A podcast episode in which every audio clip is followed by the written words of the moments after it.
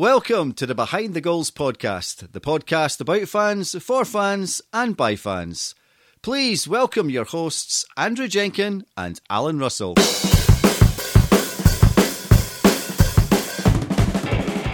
Hello and welcome to episode 32 of Behind the Goals podcast, a podcast from Supporters Direct Scotland. Uh, today we're going to be joined by Angus Coull from Bala Sport. A good friend of the organisation, has been doing excellent stuff with Bala Sport since it was set up as a community benefit society in, uh, I have to remember the, the 2014, I think. 2014 sounds about right. Yeah. Yeah. So, um, yeah, we've um, always happy to help support Bala Sport and, and Fair Trade Football's um, fascinating project they've got going on. As you'll hear in the interview we do of him, when they kind of set up the initial idea for selling fair trade footballs in the UK, Mm. the, uh, the, the their initial campaign was actually to just promote fair trade footballs, but there wasn't anyone in the UK Yeah. UK doing it. So Yeah, clearly so a if you can't, gap if you can't find a fair trade football to promote, make your own. Yeah, absolutely. Um, and I think, well, as somebody, as a, perhaps best asking you, Alan, as a, an outsider looking in, what does it look like in terms of how they're getting on? Um, it looks good. Um, I've since since recording the podcast, I've ordered three footballs for my five-a-side team. Um, they've not arrived yet, but um, and, our, and our next next game is Monday night.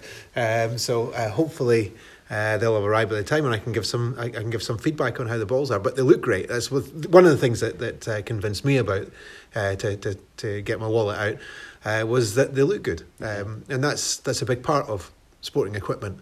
Um, uh, yeah, if you're if you're a, a high level uh, elite athlete, you're probably more interested in performance. But if you're a recreational, uh, uh, you know, participant in sport of any kind, you know what it looks like is is, is as important as anything else. Yeah, yeah. Well, they're very, they're very striking, aren't they? Yeah, they're the great the Christmas pudding ball. I think Angus describes them as. Mm. um, uh, but yeah, fair trade is a is a is an issue that's close to our hearts as an organisation. Um, it's uh, an organisation that's set up in Scotland uh, and does trade with uh, uh, in, in Pakistan and India where the footballs are made. Yep. Um, so it ticks a lot of boxes for us in terms of its uh, its ethical fit uh, and its value as a as a company and hopefully as a product. Um, If one of my shots can stay on target, I'll be absolutely convinced uh, about about its value as a, as a as a product as well. Yeah. But let's hear from Angus just now, um, and then we'll speak to you again at the end. Angus, thank you very much for joining us on the Behind the Goals podcast. Pleasure. Um, wanted to ask you a little bit about your background uh, and your sort of what you've been up to previously in life, and, and you, you've not always lived here in the UK, have you? No, I haven't, and you never know what life is going to throw at you and what you're going to end up doing. You might think, as I did, that you know you're going to have a career in broadcasting, which is pretty much what I was doing. Mm. Um, but I'll try and keep this very briefly. No, no. Um, ended up uh, moving to New Zealand and worked in television for a while there. Then I ended up not working in television. I ended up coming back to the UK briefly to make a three part series for the BBC World Service radio on fair trade, um, which I've always had a bit of a passion for. And then somebody must have remembered that at the BBC and said, Hey, do you want to come back and do that? Which I did.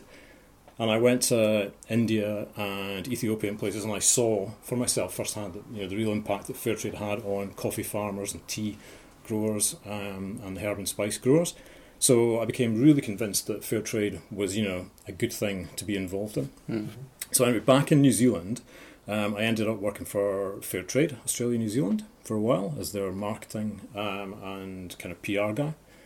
Ended up coming back to the UK, couldn't get a job because I'm a man of a certain age. uh, couldn't get a job, so volunteered for the Scottish Fair Trade Forum, and the task they gave me was um, raise awareness about fair trade sports balls which I set about doing, came up with what I thought was a really cool campaign to tell the world about these things. And then we discovered that there were only about 65 fair trade sports balls in the whole of the UK, um, and there weren't going to be any more. So I thought there was no point in carrying on telling people that these things exist if they can't actually go out and buy them. So we, then a few of us got together and formed a, a steering group to see if we could set up a social enterprise to see if we could import sports balls ourselves. Which is where Mr. Jenkins, I came upon you That's right. because we roped you into That's to right. this as well. And so we did it. Yeah, we just decided we would do it. We would set up a, a social enterprise, a cooperative, to import uh, fair trade sports balls into the UK. We're the only importer licensed to do so in the UK, and that's what we've been doing for the past four years. Yes, and um, where did the where did the name Bala Sport come from? Well, we were determined that you know we we needed to be seen and we needed to be heard and we needed to be noticed and amongst all the Adidas, Nikes and Pumas and Mitres and all the rest of it. So we thought there was no point in us just sitting around over a beer trying to think of some rubbishy name. So we, we did actually engage uh, some professionals to come up with a name for us and they came up with Bala, which um, is from the Scottish Gaelic and it basically means ball. Mm-hmm.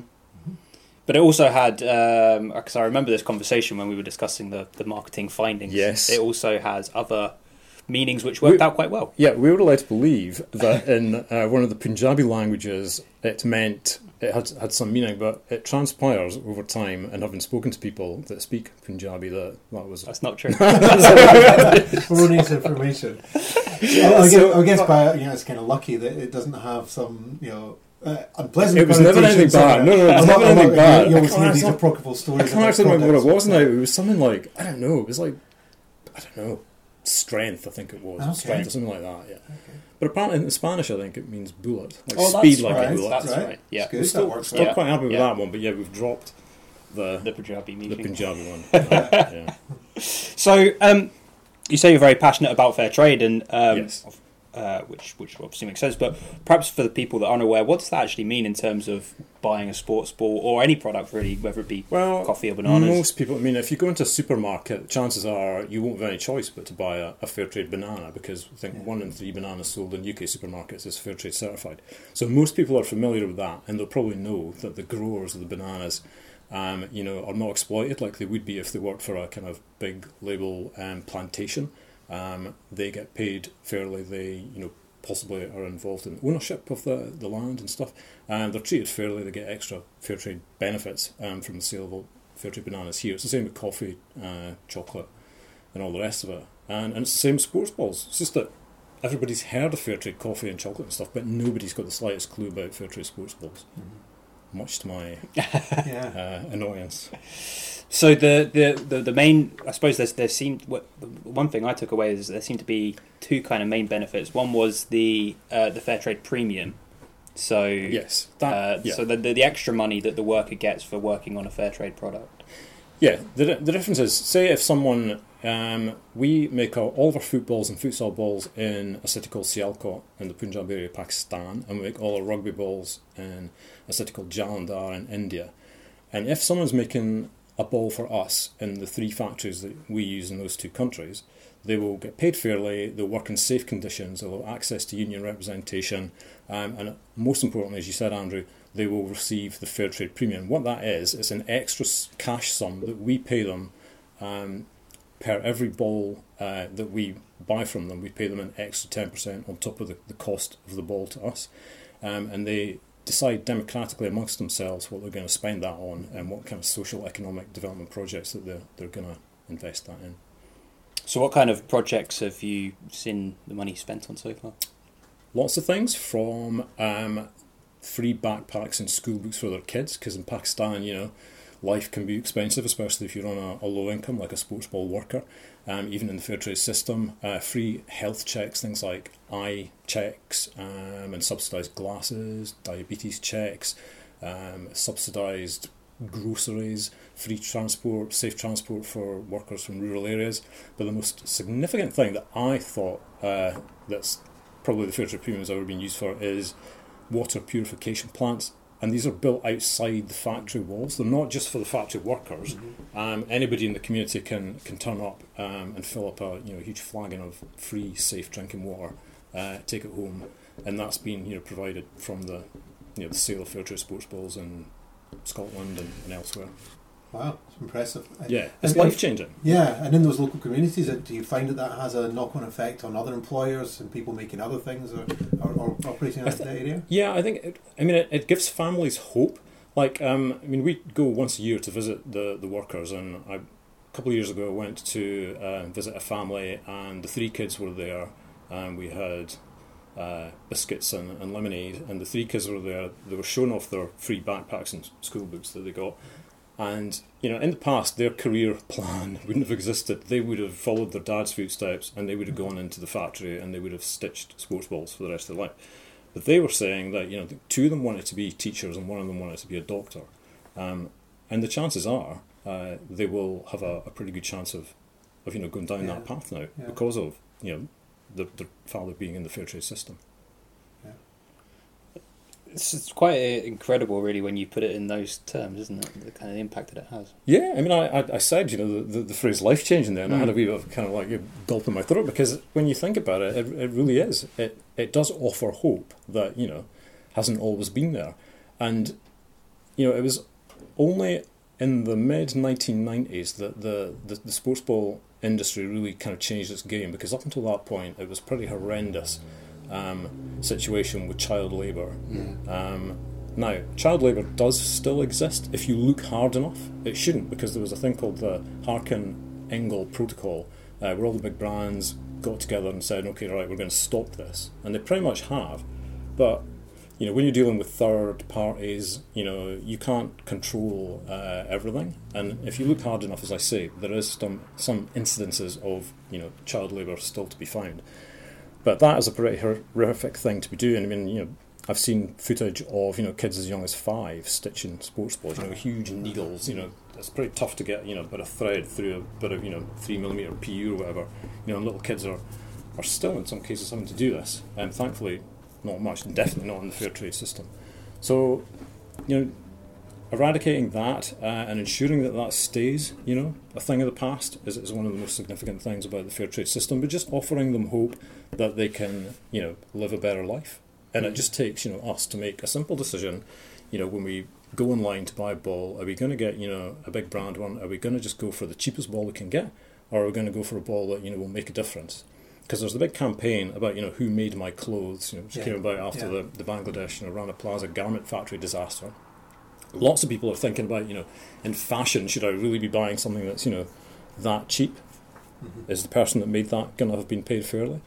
I don't think many people think that in you know football or futsal or rugby or whatever yet. Uh, but I hope that they will continue, will start to think about that because yeah, they can make a difference. And if they don't go for the absolute cheapest one, and they do make one that's you know fair trade, they will be sure that you know the people that made it have got a, a fairer go in life. Mm. Are there free fair trade supplies for the other things we need to play football? You know, football boots. I'm thinking particularly. No, there's not. Unfortunately, we get asked this quite a lot. You know, can you do kit as well? You know, because you get mm. some clubs, some grassroots clubs, um, that are really keen on the idea and they want to take it further than just the ball. But unfortunately, there's not. And it's not just that there isn't things like kit or anything. It's that there's only a certain few sports who've had their balls designated ah, Okay. suitable for fair trade certification. And it is a bit of an annoyance to me because you know we would like to do things like fair trade hockey balls and stuff like that, Yeah. but the powers that be um, in the fair trade system have decided that, at the moment anyway, that they will not certify those kinds of balls. So at the moment, it's just limited to football, rugby, futsal, volleyball, netball, pretty much. Yeah, but it's a start. Handball.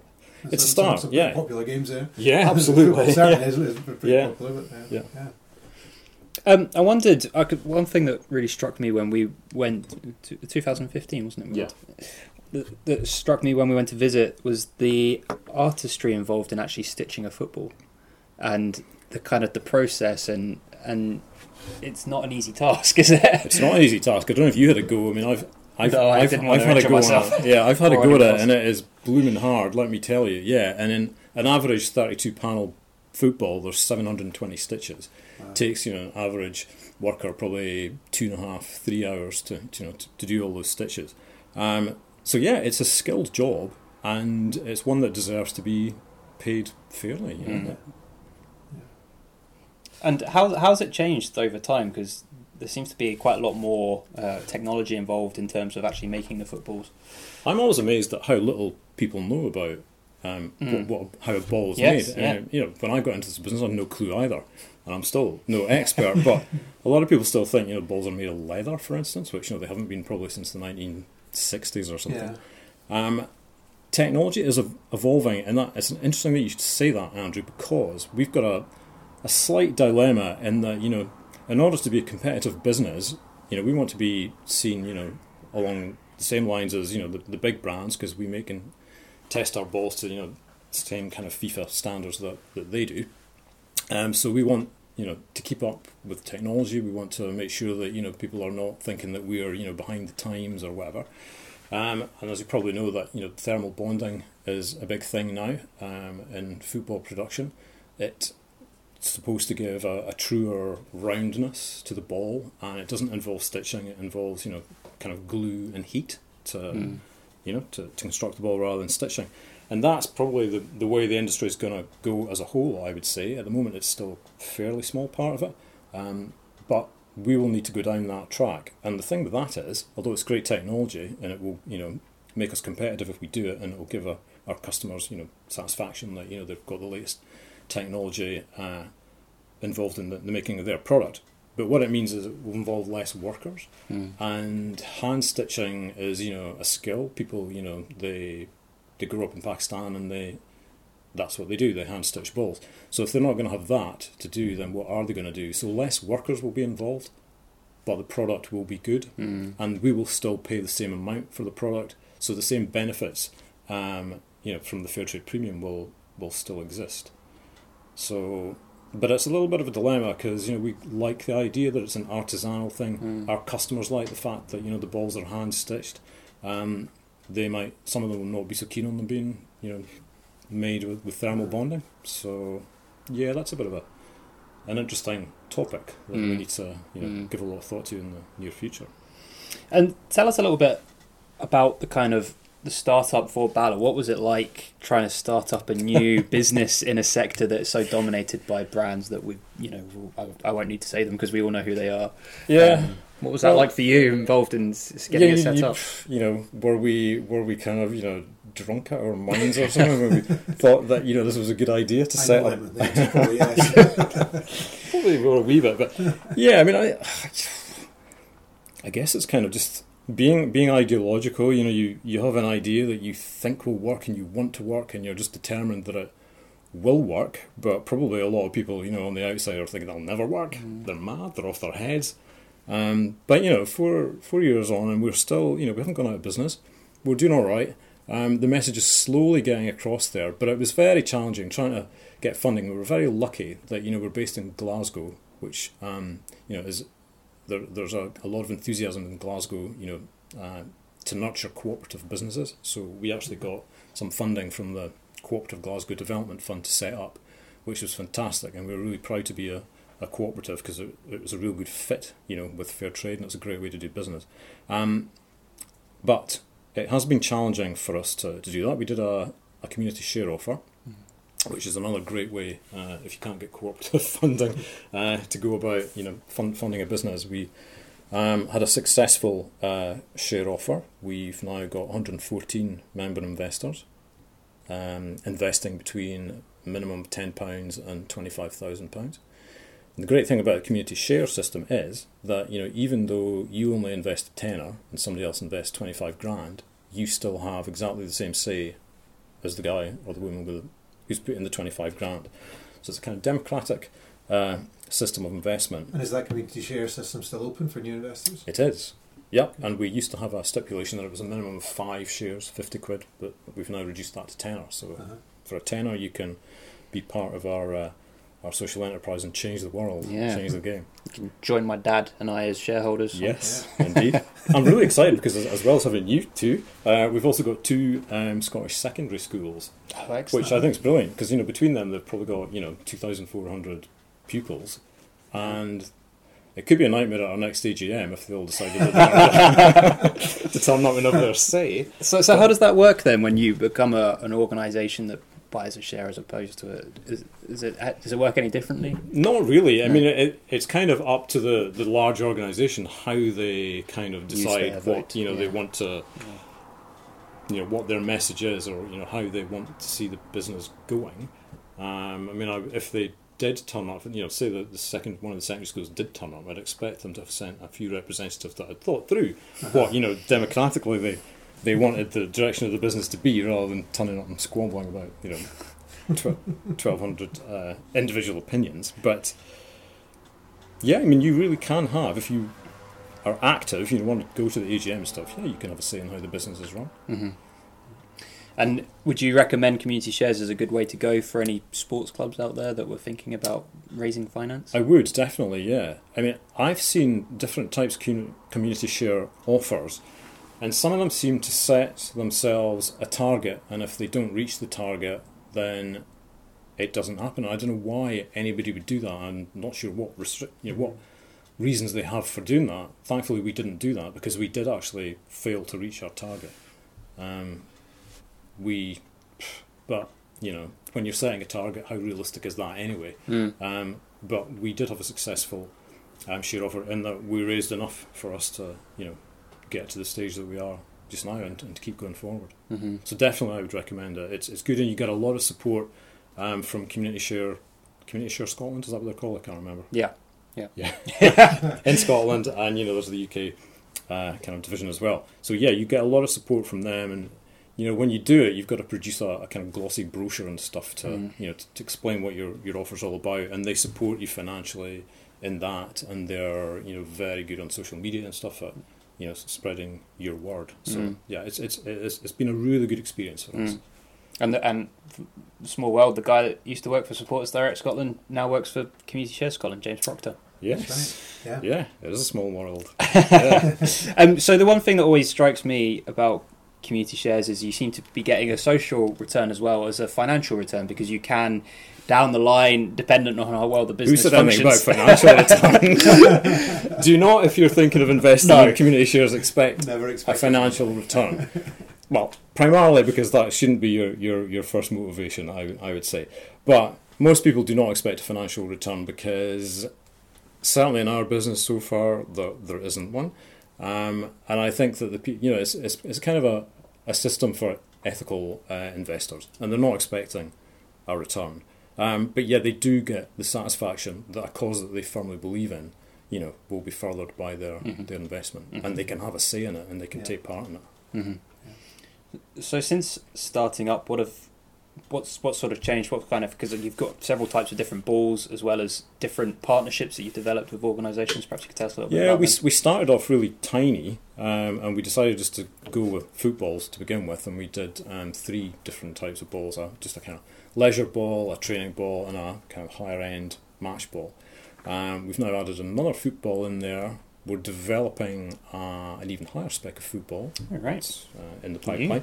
Um, we've introduced rugby balls, which are doing quite well, um, especially in Wales. And the big thing for us just now is futsal, because futsal is one of the fastest growing sports in the world. Um, and so far, the, the big brands have not really jumped on that um, in a, a particularly big way.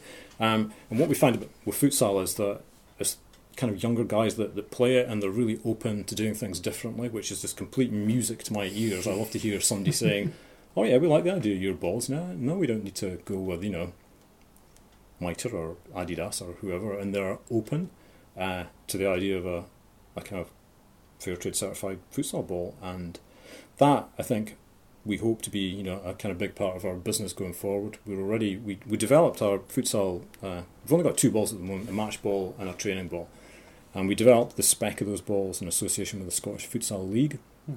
So you know they are basically futsal balls, you know, for futsal players by futsal players, um, and we're the official match ball of the Scottish Futsal League, and we're quite heavily involved with the university football, um, sorry, futsal uh, clubs and leagues as well. Um, Watsell Futsal Club are the current Scottish Futsal Premier League champions, and they are about to go uh, and take part in the UEFA Futsal Championships, and they'll be taking our balls with them and Oh, shouting super. about Bala Sport and stuff. Great. So, yeah, that's you know, it, people are seem to be open uh, for fair trade in futsal, and the futsal people are big on social media. They're spreading the word, and it is getting out there. We are having talks with you know various clubs and leagues, and I, I think that that's going to be uh, developing quite nicely for us. I guess as, as well as that willingness to try something different, I think I think I think it probably helps a lot. Is that the balls look fantastic? I mean, they're Oh, quite they're quite a stylish design on the balls. The, you know, the two Yeah. the, the two halves to the ball, the jagged line through it, and they're they're quite a striking uh, ball to to, to, Yeah. to look at. Sometimes folk are being derogatory; they call it a, a Christmas pudding design. it's like cus- cruel. melted custard on the top. But no, I'm glad that you, you like this the, the look of the balls because, like I was saying earlier, when we set up, you know, we, we paid a you know a branding agency to come up with the name and stuff, and, Mhm. and also to come up with the look of the balls because we need them to be seen. We need them to look different Yeah. um, from from the, the, the run of the mill balls. I mean, there are some brilliant ball designs from big companies out there, but we needed to kind of create a look that was associated with us. Yeah. So I'm really excited that you Good. you've noticed that. Yeah. Yeah, because look is a big part of it. Yeah. I, I was also playing around uh, just before you came in to join us about the um, you know, design your own, customize your own ball, Oh, yeah. customize your design. Yes. So I'm, I'm going to play around with that a little bit more. We might put that image out on social media with this episode so people can see what's possible. Yeah, Uh, so they yeah. can say they can you know pick your color, and you know get, get your logo on it. Yeah. Um, and it's it's a really nice idea. Yeah, we do two types of uh, customization. The standard one, which is the lowest cost one, which is the one that you're describing, where you go on. We've got a customizer on the website, and you can you, know, you can upload your logo and some text, and you can choose colors of the bottom half, the top half, and the zigzag line and stuff. Yeah, you can create your own ball, or you can uh, have a completely bespoke custom ball, which you, know, you can have Oh, anything you want. Yeah. But that's a bit more expensive. Um, that, that phone over there, we're going to recreate the, the famous Raith Rovers phone. Uh, it's my, Yeah. my piece of memorabilia that made it into the office. I want one of those as a real football. brilliant! Yeah, great idea. Well, we can do that for you. Yeah. Please don't. Um, Um, we we we were um, getting interest from across uh, Europe, which I think is really encouraging. You know, it's not just in the UK, and I'm really excited about a club in Milan. They they refer to themselves as Milan's third club. They're called AS Velasca. Um, they're a kind of small, tiny club, but they're as much about art as they are football. And they, if you buy a ticket to their match, it's individually designed ticket by an artist that you get. The corner flags are, you know, works of art. The you know red cards and everything are works of art commissioned by artists. It's Wow. the whole thing is is like kind of aesthetic, Yeah. artistic. So I was really delighted when they chose us to be their kind of ball partner. They it's it's Bala balls that they play with. Um, their kit is you know fantastic. Again, it's designed by you know artists and stuff, and they've just um, come up with a custom ball design, which I'm really excited uh, to get in production pretty Yeah. soon. Super. can't wait to see that kit. That kit is a thing of beauty. Google them, AS Velasca. They're a really interesting club. Okay. Right. Yeah. Okay. We'll We'll have put a to. link to that in, we the, will. in the show notes. Yeah. Um, so I wondered if you could tell us a little bit about some of the challenges. I could sense a little, a few of the challenges you're facing Yeah. when you were describing the difference between futsal, perhaps, and other sports. But um, what what kind of barriers have you faced in terms of selling fair trade footballs in the UK? It's the same with anything else. You know, it's I think it's human instinct to you know know how much money you've got and how best you're gonna you know spend that for you know the benefit of you know your family or your organisation or whatever. And everybody, as a result of that, wants usually the cheapest Mm. ball. We cannot be the cheapest. We don't want to be the cheapest because you know the very thing about fair trade is, you know, to make something cheap, then it's the workers uh, at the kind of bottom end of the supply chain that will be exploited in doing that. So, yeah, that's a challenge. That you know we get interest from clubs, league clubs, from their community, you know, divisions and stuff like that. Um, from charities, from all sorts of organisations that you know want to like the idea of what we're doing. Sometimes want to place big orders, but at the end of the day, the price, although we're as competitive as we possibly can be, they can get they can always get balls cheaper elsewhere. And if they mm. want you know more kind of bang for their buck, then mm-hmm. you know, we sometimes get disappointed by thinking that you know yeah we're going to get this this big order and it's going to be great, and then they get a, a cheaper ball or, or whatever. Mm. So that's that's one of the biggest challenge is price. But you shouldn't you know think if you're going to get a fair trade ball that it's you're you're doing that you know on price. It should be the mm. the result of your actions you know and the benefits that it brings to the, the workers in developing countries. I guess, pe- I guess people will understand that to an extent as soon as they're even looking at your ball. Like, to even think about going to a fair trade supplier, they'll, they'll understand Yeah. that, and so at least they get somewhere somewhere through the conversation, uh, or the, or the, Yeah. the thought process of finding that. Yeah.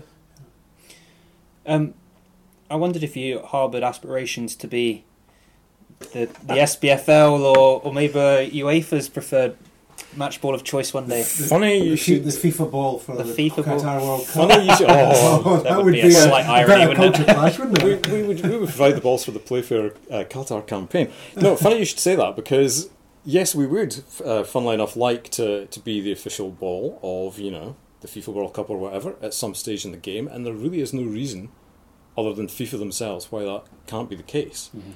Um, interestingly, I noticed on Twitter in Fairtrade Fortnight, which is that kind of annual campaign around the UK to raise awareness on all aspects of fair trade in, in March, February and March. and there were some tweets from a primary school somewhere near here. I'm not sure if it was Falkirk. It was somewhere in you know kind of central Scotland. Um, about the fact that as a project they'd written to FIFA and UEFA basically saying why Mm. are you know World Cup balls and you know Champion League Championship you know balls not fair trade and you know they had pictures of the letters that they got back they got one back from the very top at FIFA and the very top at UEFA and the one from FIFA was fine you know if you're a 10 year old kid and you've written to you know these people to even get acknowledged as something uh, the one from um, the CEO of UEFA, who I can't remember his name at the moment. Can you guys? I can only remember Infantino at FIFA. I can't remember Yeah. UEFA. Anyway, Anyway, it was right from the top of UEFA. Um, he'd written this fantastic letter, personalised, you know, to the kids, mentioned their names in the school and everything. Which you know, if you're a ten year old and get that, that's that's a major league thing. And he said that I should have brought it with me uh, to get the wording right, but basically the wording of it was very positive. That he thought that fair trade was a very good thing, and I thought, you know, for these kids growing up to have got a response from somebody like that, mm-hmm. they're really into fair trade because kids, most kids are into fair trade. They will, you know, in years to come, they will take that forward. And if UEFA, you know, and FIFA haven't, you know, gone in that direction, I'm sure that there will be kids that are growing up that will think that you know they need to be, and and they'll get onto them. And I mm-hmm. do think that that's maybe something that, you know, maybe we need to go back to him and say, look, yeah, it's absolutely. on Twitter You promised that you said this. Yeah, yes. yeah. And how upset will they be if you don't follow through with it? So, Yeah, absolutely. but I was quite encouraged by that. Hmm. well, I mean, in theory, you know, it's like in the you know the, the SFA's equity policy and the and the FA policies. You know, fairness and respect for players and fans hmm. are you know, mm-hmm. you know, at the kind of you know biggest level of you know concern, and that's fantastic. Uh, so I do have hope that at some stage, you know, that will spread to the, the workers in developing countries that make the balls. Yeah, we shouldn't just leave it to the ten-year-olds to ask those questions. We should all be asking the questions. Indeed, of, we should. people in power. Yes. Just Yes. confront those decisions. So, Yeah. so is it is it going to change the financial viability of your entire sport to do things right uh, at this at this level, at the Mm. level of the footballs? That It really use? wouldn't cost them anything, you know. For one of the big brands, I mean, we always said, and Andrew, you will probably remember this when we had this nonsensical idea, you know, to, to do this, that oh well, what you know, what if the big brands decide to go fair trade then? You know, what about us then? And we all agreed that fine, we'll happily, That's- that's you know, win. take a back seat, yeah, hand it over, go off, and you know, do something else. So if they were to do that, still Hmm. fantastic. I was thinking actually as you were talking about that, the reason why FIFA have the the Adidas deal because Oh, if yeah. any it was a couple of weeks ago, Angus, we had a podcast where we reviewed the official FIFA United Passions film, Ah, and they make quite a big deal out of Sepp Blatter striking a deal with Adidas right. to, to, to be the to, to star make the of football the the, the '78 World Cup, wasn't it? The- yeah the Tango, Yeah, the the Adidas first Tango. Tango. Oh, tango, yeah. Yeah, and it was that. Yeah, this is going to be the star of the World Cup, and it's an, I think it's been an Adidas ball that they've been Yes. using in the World Cups ever since then. until until until Till Qatar. Until Qatar and Bala Sport come along. Although, you know, know- knowing the way that they operate, they probably got the next three, four World Cups negotiated probably. away Oh, already. Sure, they probably do. Yeah, they probably do. Not just the football, but where they're going to be held. Yeah. Who's going to win them? Well, I didn't say that. I didn't say that. I didn't say that. um, Moving on. I wondered, yes, that's before any lawsuits. Um, I wondered if you could perhaps just tell us, lastly, about some of the exciting partnerships you've struck up. I'm thinking of the Homeless World Cup that happened Yeah, here for- in Scotland, and For me, the Homeless World Cup is the absolutely. Forget the FIFA World Cup. You Mm. know, pff, I could care about it, but not anything like as much as I care about the Homeless World Cup. Because if anybody has ever been or even watched the Homeless World Cup on TV or online or something, you'll see that that is the awesomest you know World Cup you could ever have. Um, and it's so aligned with what we're doing. You know, we exist to make a difference in the lives of you know workers that make the ball. Homeless World Cup exists to make a difference, you know, in the lives of people who you know faced with homelessness and addiction and all the rest of it. And we all, all three of us, and you know, a lot of your listeners as well, will have quite often, you know, walked past a homeless person in the street. And will have thought, "Shall I give them something? or Shall I not?" And then by the time you think about it, you're past them, or you've just not noticed them or whatever. Um, and they're used to that. They're used to being ignored and nobody paying any attention to them. But when they're selected, you know, they go through the Street Soccer so- Scotland, you know, program um, that gets them off the street and onto, you know, playing football. Um, and when they're selected to play for Scotland or whatever their country, and you know they're they're lined up with their national, you know, strip on, and they're singing the national anthem. Um, that is a magnificent thing, and that cha- that literally is life changing for them because people are not walking past them; they're cheering them on, they're scoring goals. I mean, the Homeless World Cup, it's like four or five aside. There's like goals galore. You know, there's, Yeah. there's action in ten minute games all the time, and so there's a lot of you know cheering and stuff, and they they just come out of that tournament, you know, different people, and they go on to do things like coaching and and get work and all the rest of it. Yeah, and and you supplied the balls for them. We, yeah, sorry, yeah. I always get really carried away by the Homeless World Cup. Don't forget about the Um, wait till I to tell you uh, about the, the Indonesian goalkeeper that was in Glasgow, uh, just very briefly. Okay. He uh, was the goalie, and he had no feet. Yes, I remember him. Yes, yeah, yeah. yeah. Incredible. Eman, or Eman, his name is. We're in touch with him on social media. Um, he was a really good goalkeeper. yeah. yeah, and he's you He know was the star of the his, show, his life has changed know, Yeah. since being in the, the Homeless World Cup. So yeah. Anyway, sorry, what was the question again? You you supply the football. Oh yeah, we you, did, I guess? yes, we did for the past two years in Glasgow and in Oslo. We've supplied the balls. Really delighted to do that because it is just such a, a good cause, and you know for selfish reasons as well. You know, we, we as we've talked about, you know, we're not going to be the, the ball of the FIFA World Cup anytime soon, but we are at the moment the ball of the Homeless World Cup. It's an international championship. You know, I think something like two million people watched it online um, when it was in Glasgow. Eighty thousand people in the flesh in George Square. You know, so it's a big deal, and it's a big deal for us in terms of exposure. You know, we had you know pitch side banners and, and all the rest of it, and you know the Fairtrade logo was seen on a ball by all those people, and that is a magnificent, you know, thing for us. It's the best kind of marketing I think we could we could have. So very finally, if somebody wants to, if they've been inspired, Very finally, I like that. if, if if somebody's been inspired by this conversation, where could they go and a become a shareholder or or b or in case they're the same place, become uh, a, a proud owner of a Bala Sport football? Well, yeah, sport? do do all of the above. It would be magnificent if you did, and you really will be making a difference. You know, it just takes. You know, if somebody buys, say, one of our pro uh, footballs, it cost them forty five pounds. If they're from a school or a grassroots club, they'll get a thirty percent discount. Uh, but if you buy one of them, say, you will have provided, you know, two free eye tests to workers in, in Pakistan. You know, so the moment you, you just click, you know, on you know add to basket, uh, you've done that. You've you've made a difference in, in two people's lives. Um, so yes, please go on our website balasport.co.uk um, and yeah, become a shareholder. That would be fantastic. We've got 114 already. We'd love to have you on board. Um, you can do it for as little as a tenner. You can be involved, you know, with a, a social enterprise that really is changing the game and making a difference. And we would always be welcome to anybody's suggestions. If you want to be actively involved, you know, you can be. You can email me and phone me and tell me, you know, what we should be doing, and we'll be delighted to listen. Superb. Thank you so much for joining Yeah, us. thanks for Thank coming you. in. Angus. Pleasure. Great to meet you.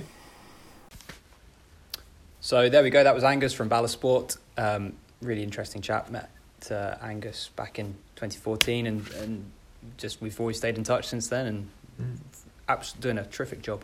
Yeah, yeah. I mean, it's a, it's, it's a great story that uh, they've taken uh, taken on such a big industry to try and get fair trade products into it, and four years later, uh, they're not only still surviving, they're they're thriving, they're doing well. Um, and it's a very sort of uh, powerful powerful story to, to hear.